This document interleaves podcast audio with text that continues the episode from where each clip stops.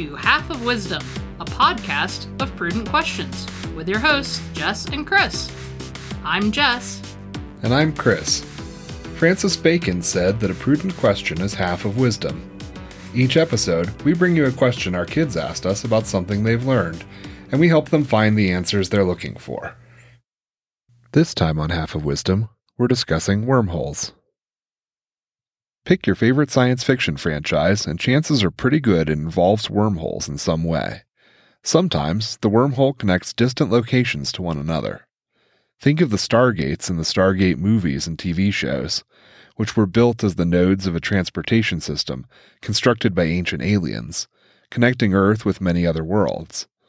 Or the wormhole that figures in the plot of Star Trek Deep Space Nine, which connects the Bajoran system, easily accessible from Federation space, to the Gamma Quadrant, located 70,000 light years away, and which was also constructed by aliens.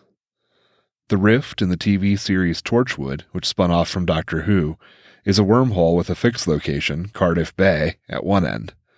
The other end, rather than being addressable like the Stargate wormholes or fixed like the Deep Space Nine wormhole, floats freely through space, allowing all sorts of interesting or dangerous things to pass through, arriving in Wales for our heroes to deal with.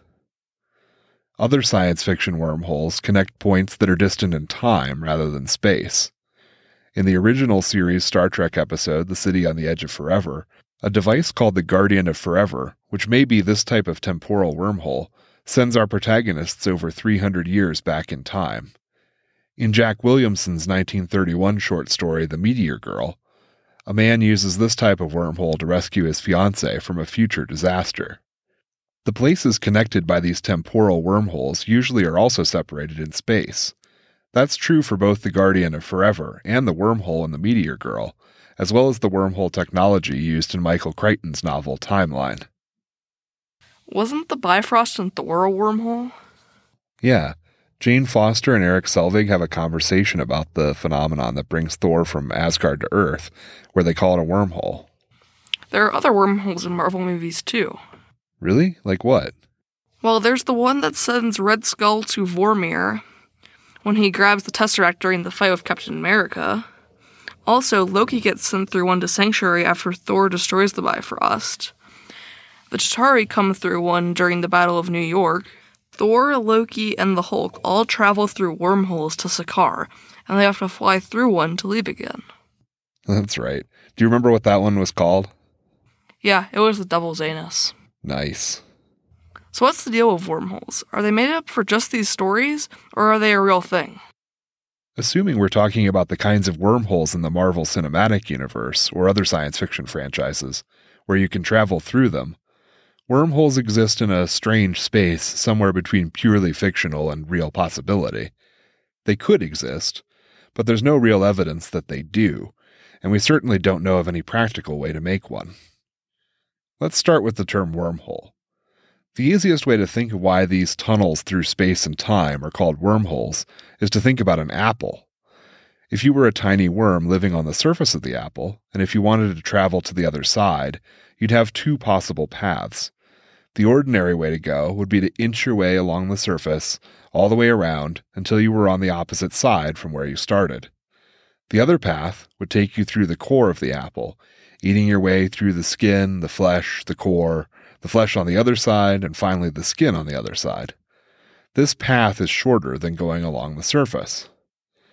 If we think of two dimensional surfaces that are curved in different ways than the apple, we can come up with shortcut paths from one side to the other that are much, much shorter than any path along the surface would be.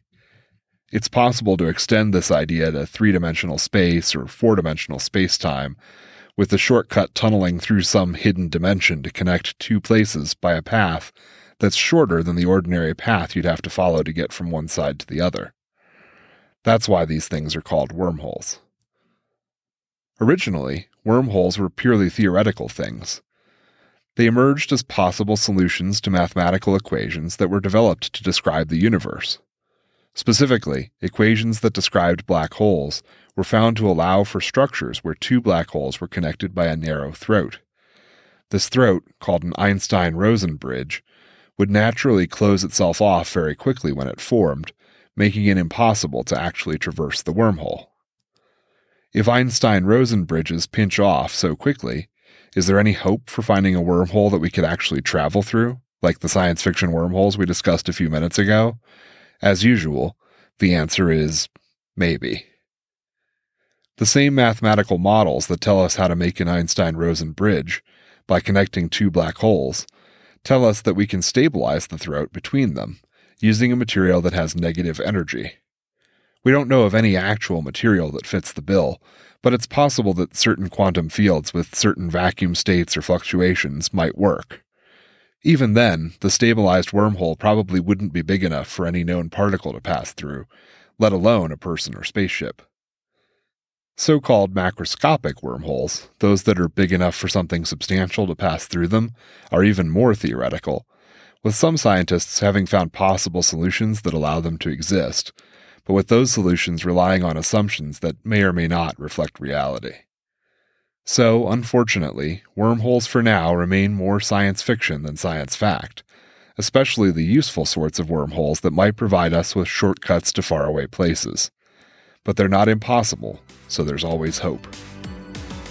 That's it for Half of Wisdom this time. We'd like to thank Shane Ivers at silvermansound.com for letting us use his song Driftmaster in our intro and outro. Check back soon for another prudent question and answer. If you have a question you'd like us to answer, or if you'd like to let us know your thoughts on wormholes, send us an email at halfofwisdom at gmail.com or follow us on Twitter at prudentqpodcast. Podcast.